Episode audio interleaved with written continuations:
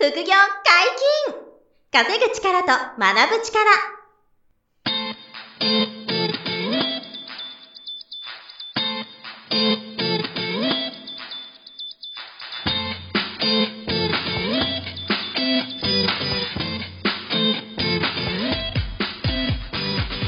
この番組は稼げるようになりたいを叶える副業アカデミーの提供でお送りいたします。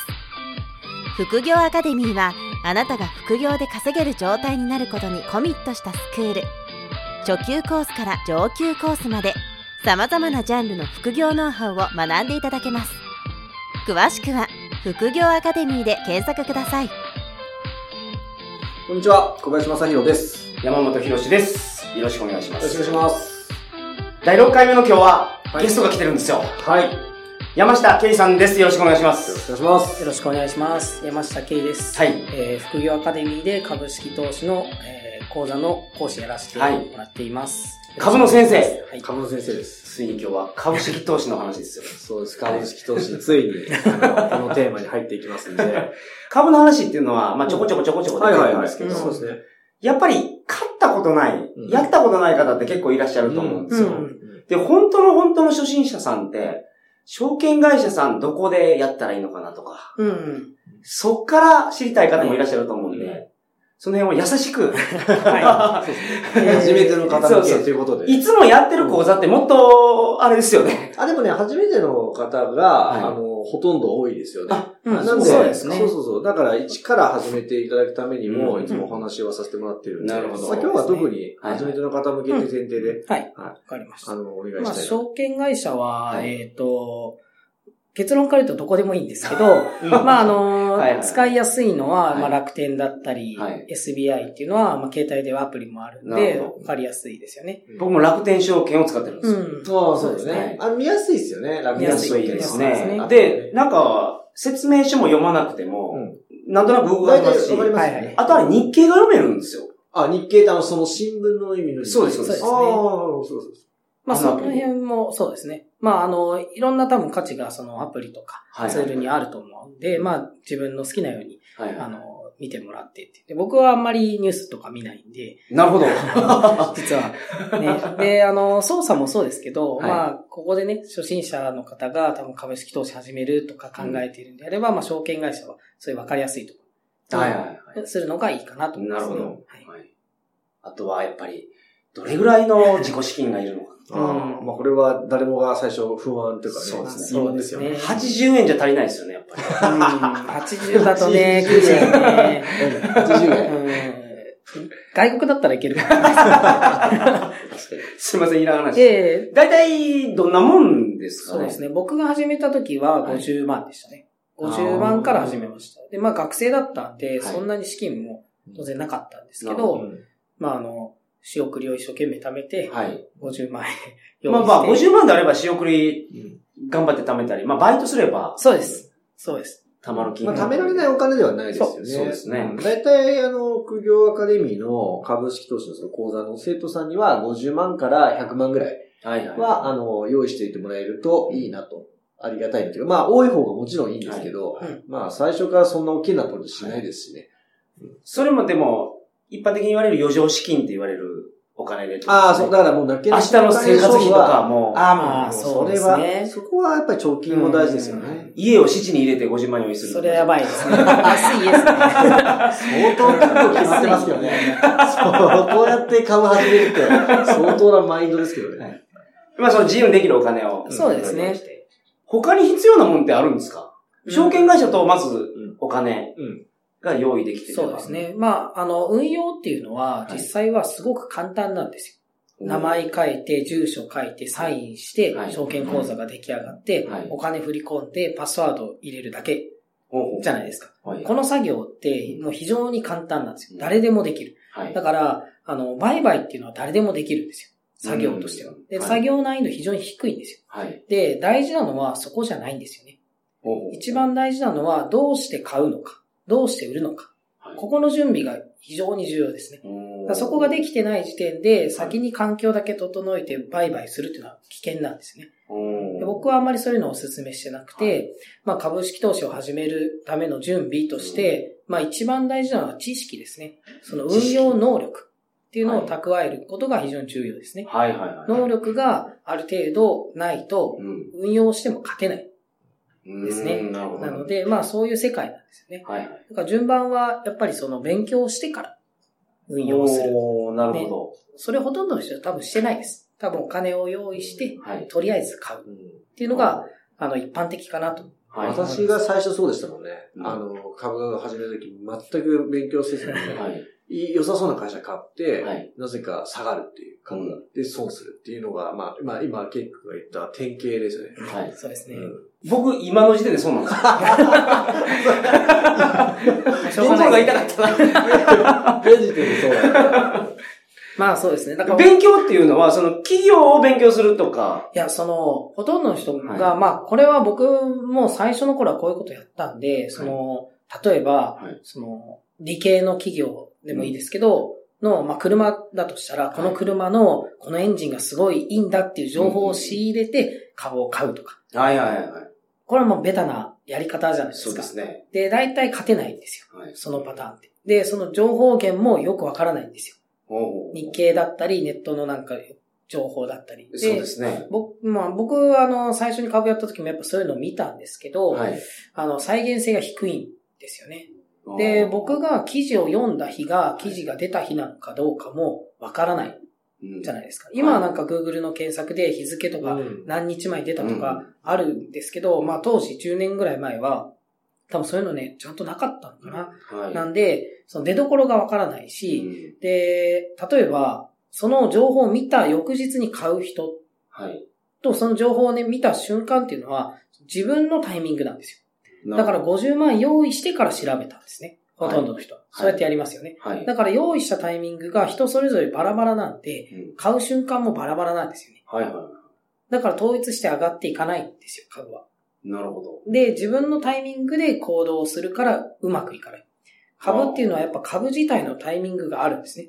株価っていうのは。その、そのタイミングに従って売買するべきなんで、自分が今日やる気あるから買うっていうのはやっぱりうまくいかないなるほど。ですね。うん。勉強することって、じゃあ、どういう、チャートの読み方とかそういうことですか？うーん、まあそうですね。まあいろいろありますけど、はい。チャートの見方っていうのは、はい。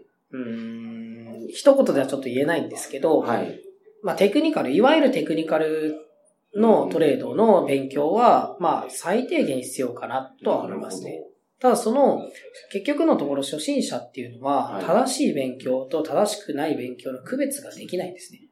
そうですね。情報がが、一番難しいものすごい溢れてる世の中です。そうなんですよ。株の本なんてもういっぱいあるんで、はい。どれが正しいかっていうのはやっぱ初心者区別できないんですね。これが難しいところですね。で僕はまああの、勝てる、まあ、なんていうんだろう、勝ち方っていうのは、はい。自分なりに持ってるんで、はい自分が持ってる勝ち方で勝てるかどうかを何度も実験するっていうのが結構大事なんですね。仮説を立てて。最初は僕は仮説立ててました。100個仮説立てたんですよ。100ぐらいかなおよそ。20歳の時に、はいこういう条件が揃ったら買おうっていうのを、当時僕はテクニカルもファンダメンタルも知らないんで、はい。とりあえず例えば高決算だから買う、うん買いとか。で、配当金高いから買い。PR が低いから買いとか。はい。っていうので、買い条件をバーって並べて、それぞれ、あの、実際に買わないんですよ。はい。買う必要がないんです。実験なんで。はいはい。で、買ったらどうなるかって一週間後見ればわかるんですよ。確かにで、それがね、ことごとくうまくいかなかったうん。時期があったんですね。もう、わからない費用がもう結構出てきてしまったんですけど、例えば PR っていうのは何なんですか？PR っていうのは、うんと、簡単に言うと、その、利益に対しての株価が今いくらか。一株あたりの利益が例えば100円だったら、はい株価は1000円うんっていうのは PR10 倍っていうことになるんですよ。ああ、なるほど。で、その昔はね、あの、今は全然違うんですよ。はいでも昔は10倍が目安だって言われてたんですね、僕がやってた時は。低ければ、買い時ってことですか？そうですね。まあ、なんとなくそういうふうに仮説を立てることが大事なんですけど、立ててったうんっていう感じですね。で、低いから買いが、例えば5銘柄用意してって、はい5銘柄買ったとして、5銘柄中何銘柄が上がって、はい。何銘柄が下がってっていうのが、もうランダムなんですね。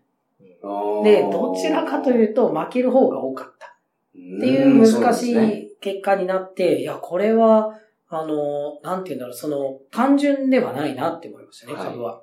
うんまずその、絵にね、描いてもう見えるような世界ではないはい。っていうのは僕はあの20の時に感じましたね。なんかニュートンいるじゃないですか。はいはい。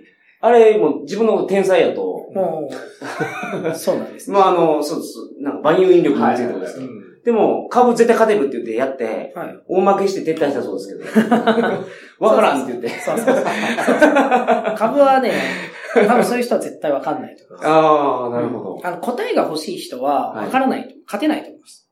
まあ、あの、例えばちょっと前に起きた、はい。あの、年明けの大暴落ってあったんですけど、あ今年2019年の。そうですね。それも、結局のところは、なんかアップルショックって言われてますけど、はい。それはもうこじつけですよね、僕からしたら。だ経済学全体がそんな感じですよね。なんかが起こった後に、そこじつけるのが経済学みたいな。うんう。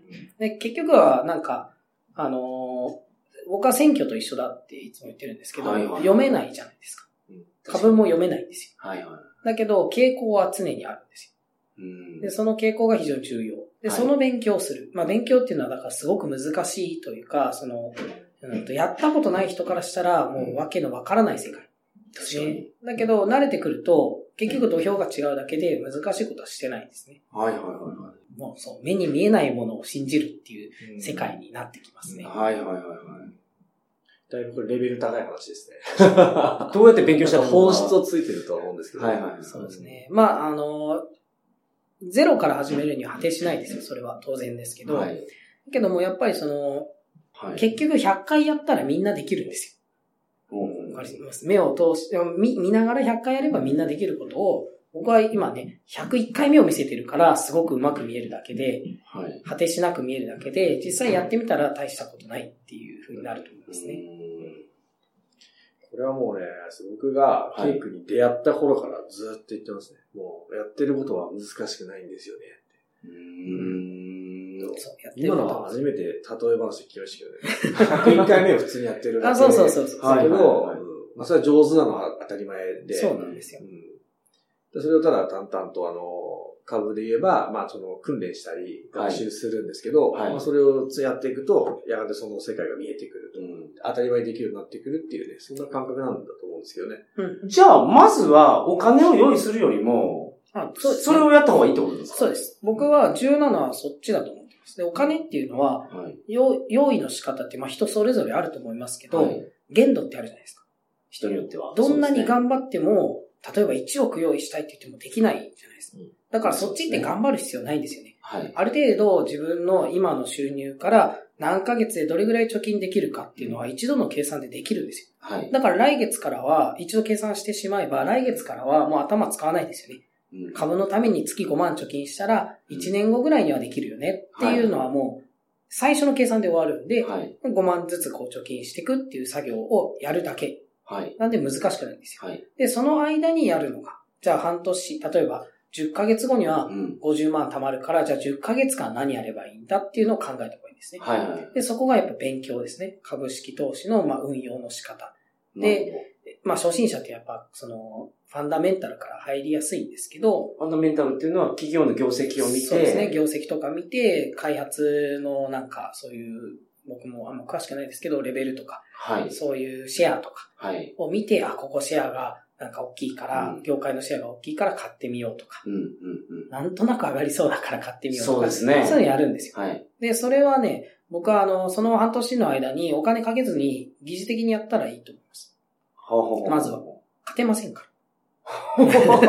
っていう結論がしっかり出るんで、なるほど。負ける、自分の今のやり方が負けるんであれば、うんお金をそこに預ける必要はないんですよ。はい。だから貯金だけはしといて、はい別に運用はしなくていいっていう結論がちゃんと出るんです自分でやってみるとよ。。そう。で、はいその方がいいんですよ。うん、で、自分のその、な、なんか、オリジナルのトレードがはい勝てればお金入れればいいんですうんよ。勝てないならやらなくていい。うん。繰り返し勝てるようであれば、じゃあ資金を入れましょう。はいはい。勝てないならやらない。この順番でやった方がいいんですよ。なるほだからまずなんか好奇心で売買してみるっていうのははい僕はお勧めしないですね。ど。はい。もうなんか再現性のあるやり方があるってことですよね。僕はその自分の、要するに僕のオリジナルトレードなんですね。はい。で、あの、人それぞれあると思いますけど、はい結局、うんと、オリジナルトレードっていうのは、あの、概念が一緒じゃないと同じような結果にはなんないんですね。要するに株式投資との向き合い方っていう、はい。こういう考え方で株価と向き合ってる人、うん僕の考え方で向き合ってる人は、大体そういうとこで買う。大体そういうとこで売る。ですよ。はいでも僕と考え方が違う人、向き合い方が違う人は、そういうトレードはしないですね。はいはい。うん。で、具体的に言うと、例えば決算をうん。持ち越すとか、はい。僕は絶対にしないんですけど、おわ、そうなんですか？絶対に持ち越さないんですよ。あれはギャンブルなんで持ち越さない。で、持ち越さないには僕なりの理由がある。はい。でも持ち越したいっていう人はいっぱいいますよね。決算の時にね上がる。うんとかを気にして、そうですよね期待する人は多いですからね。はいここでもう大きく方向性がうん逸れてしまうんですね。僕とは違う方向に進んでる人たち。なんで、その人たちはどうやって進んでも僕と同じようなテクニックにはたどり着かないんですはいはい。よ。決算を持ち込んしている時点でもう別の考え方。なんですよね。ここは非常に重要ですね。はいだから勉強っていうのは、まあその、うんとまあ簡単に言うと、その自分の運用の方向性を決める。まず。うんで、その方向性を決めて進むだけなんですよね。方向性ってそのルールを決めるんですよ。ここではこうする、ここではこうするっていうのを初めに決める。で、そ、そこ難しいかもしれないですけど、はいまあ、方向性がいろいろあるんだなっていうことをまず知ること。だから、初心者ってやっぱその、業績とか、はい。ね、あの、事業内容とか、うんそっちに目が行くんで、それだけじゃないんですよね。はいはい。その一つがテクニカルって言われているもので、実際に会社が何やってるかは無視してはい。トレードしてるわけですから、テクニカルトレードっていうのは。でテクニそカルって本当にもうチャートしか見な、見ずにやるんですか？っていうのが基本だと思います。なので、まあ、あの、そういうトレーダーもいるわけですよ。はいいろんな選択肢がある中で自分が何を選ぶかっていうのは、その、そもそも知った上で選んでほしいんですね。何も知らずに今までの経験から買いとかはまずいんですよね。なるほど。うん。じゃあ、その、今、テクニカルの方法もいろんな本が出てるじゃないですか。はいはい。何々流のテクニカああ、あると思いますね。ル。それを見て、自分なりにシミュレーショントレードやってみて、あ、そうそうそうそう。それがいけそうやったら、ら、そそれでルールを決めて、そのルールにのっとって運用すると。う、それです。それが非常に重要です。だから、実験せずに本番やってる人はほぼ勝てないと思います。うん。運では勝てると思いますけど、はい。だからその実験っていうのが訓練なんですよ。なるほお金をかけずにやる。ど。はい。で、簡単じゃないですか。かけずにやるって。確かに。ね、誰でも今からでも明日からでもできるし、はい。い、つでもできることなんですけど、やらない。これが小さな努力なんですけど、この小さな努力をコツコツやった人と、そうでない人で、やっぱ10年後とか、長い目で見ると、投資の結果は大きく変わってきますね。うん、なるほど。ルールってどこまで詳細に決めるんですか？もう、ガチガチで決めるんですか？この時はこうする、この時はこうする、この時はこうするみたいな。僕は緩いですね。だから、あの、決算持ち越さないって言っといて、年に2回ぐらいうっかり持ち越すっていう。持ち越してるじゃないですか。あの、あ悪意があるやつじゃないんですけど、気づいたらあ決算あやばいっていう、そう放置しすぎて、あ、決算発表だったとか。はいはい。とかそういうのはたまにありますけど、はいだから、あの、鉄の規定ってわけじゃないですけど、なるほあの、まあ、片隅にあるかどうか、頭の。ど。うんそういう概念がね、もともとあるかどうか。ない人は回避しようっていう気持ちにもならない。会議とか決算を。会議しようとかうん、そういう気持ちに一切ならない。うん、ですねだから、まあそこだけでも大きな違いが。うん、出ますねなんかあとは感じるのは、はいあの、まあ、僕も結構あの、まあ、自分が学長ですけど、はい株についてはあの、ケイ君のノウハウをずっと教わりながら自分やってるんで、はい。あの、初めの方ほど、はい。初心者の人ほど細かく決めたがるって そいうですね。あの、こうしたらこうなんですよね。こうしたらこうなんですよね。そうなんですよねって。うん。100ゼロみたいなのを、はい多分こうね、求めがちなんですよ。はい。で、今、ケイが言ってましたけど、ふわふわ緩くなるみたいな、緩くなるって発言がありましたけどうそう、僕もちょっと、それは少し分かってきてて、あの、なんていうんですかね、概その概念っていうのも、はいその、なんていうんですか、この時はこう、この時はこうだからって、100%こうだからっていうのじゃなくて、うんこっちの方向性だから、まあ、このあたりで、こういう時はこっちの手を打っとこうぐらいの、はい。ちょっと緩いうん感じに、次第にこうなっていく感覚はあるんですよね。そう。ちょっと抽象的な説明で難しいんですけど。まあ、でもそのままですね。株式投資って結構真面目に向き合う人が多いんですけど、んなんか真面目に、ね、あそう向き合う、うんそれが普通もんですよねやとでもその真面面目の向き合い方が間違ってるから、どんなに真剣に見ても、あのー何も変わらないというか、いい結果にはならないんですよ。だから一生懸命政治を、あのー勉強しても、うん限度はありますよ。はい。ね、だから、あのー誰々が総理大臣になったからとか、うんどの党が今優勢だからとか、そういうのも多少は影響しますけど、はい結局、あのー日々の動きっていうのは、うんそれとは別で決まってるんですよ。その日々の株価の。株価の動きっていうのはそういうものではないんですよ。で、それを知ったら、急に適当になります。知ってしまうと。もうね、あのーだから、例えばだから最近のその、よ要するに年始の暴落もそうですけど、はいリーマンショックって言われるものも、はい。リーマンショックっていうのはすごい大きな変動でしたけど、はい。あの、1日2日でドンって動いたわけじゃないんですよね。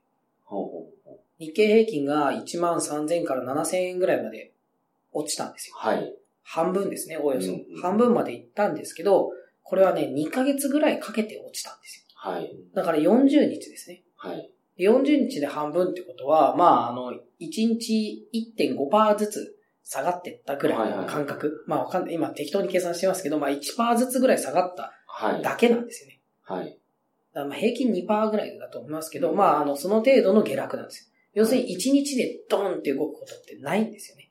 う結局はゆっくり下がっていくんで、んはい。あの、なんかそういう、うん、ファンダメンタルとか、うんそういう、まあ一般的な考えで言うと、この世の終わりみたいなことはよくニュースでやりますけどね。日本経済がとか、金融緩和がとかよく言ってますけど、まあ僕からしたら、あの、2018年に少なくとも3回はニュースでそれ騒いでるんで、はいはあの、確かに。い。もう毎年、日本の終わりっていうのがですか？日本経済がそろそろとか、安倍政権が怪しいとか、わからないですけど、そういうの必ずニュースで出るじゃないですか。はい。で悲観的になるんですよ。特に大暴落した後はみんな。でもそれが継続したことってほとんどないはずなんですうんなるほど。よ。ないのに、覚えてないはい。から勝てない。ですね。うんなんで僕は、あの、そういうところもね、あの、実際にしっかりこう、記憶していくっていうのは大事ですね。その時どういう動きをしたか。ね感情に流されると、記憶とはまた違う結果になりますからね。株は悪いものだとかいう人いるじゃないですか、負けた後に。それはもう明らかに感情的になってるんで、はい次勝てないですね。まあ、感情的にならないっていうのも大事なんですね。うーん、勝ちたいなら。勝ちたいですそうです。勝ちたいなら。勝ちたいならそう。勝ちたいならそうしてほしいですね。やっぱりその、なぜ負けたのか。はい。なぜ今回の、ね、大暴落があって損切りしたら上がっちゃったのか。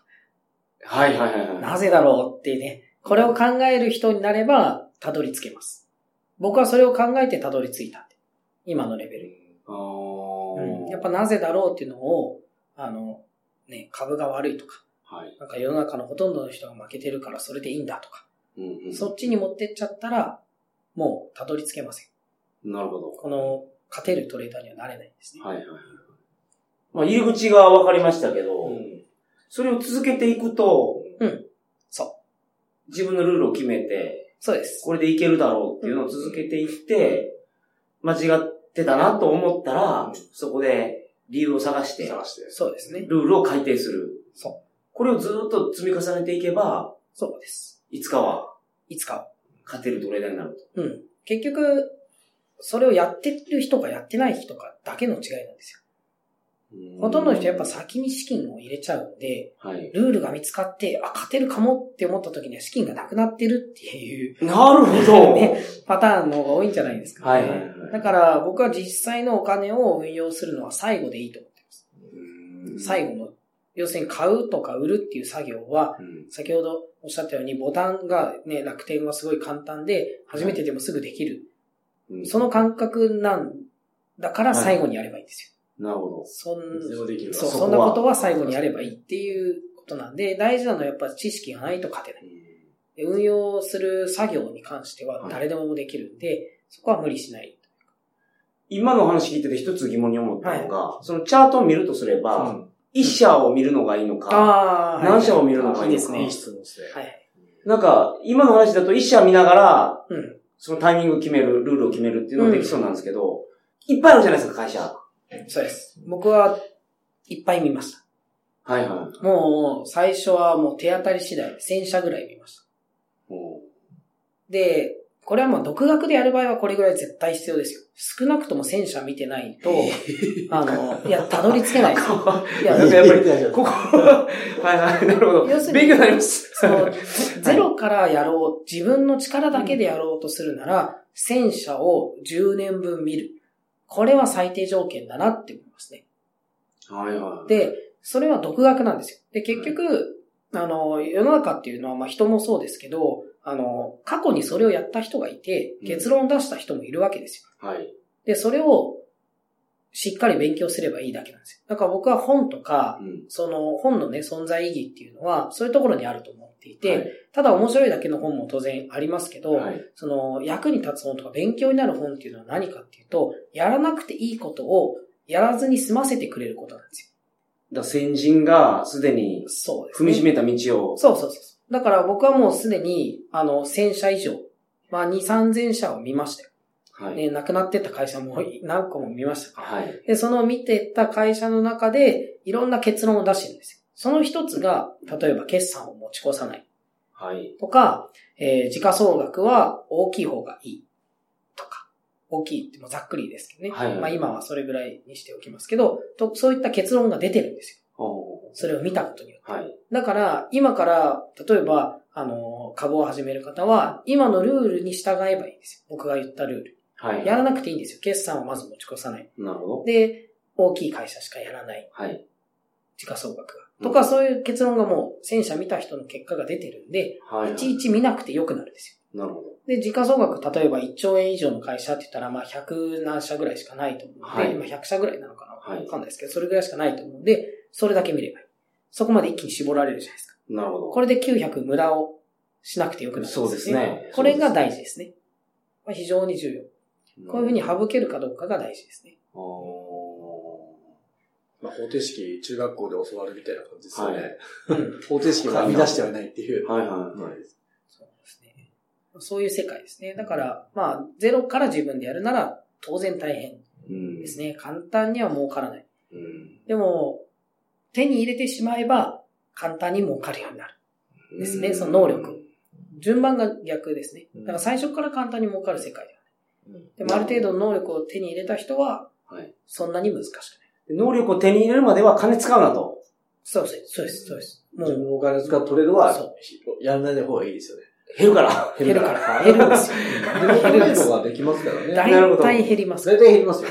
まあでも今皆さん、あのー、エクセルとか持ってると思いますから、うんエクセルあれば、計そうです、算できますもんね。僕は当時手書きでしたね。手書きで計算してたんですか？だ簡単なんですよ。例えば証券コード書いて、はい。なんか何番、はい。何月何日、100株買い、はい。で、株価横に書いておいて、うんで、1ヶ月後に見て上がってるかどうか見るだけなんで、はい。あ、上がってる、下がってるっていうので、あ、このトレードは使えそうとか、そそれに区別していくっていう感じでやってきました。手書きでなる。ほど。なるほど。まあメモでもいいし、いずれにしろメメモが大事ですね。エクセルでもいいですけど、はいその、とにかく、ちゃんと残しとく。言葉を。なぜ買ったか。なぜ売ったか。これがないと、再現性ないじゃないですか。はいはいはいはい。次そのなぜをそのまま使えばいいんで。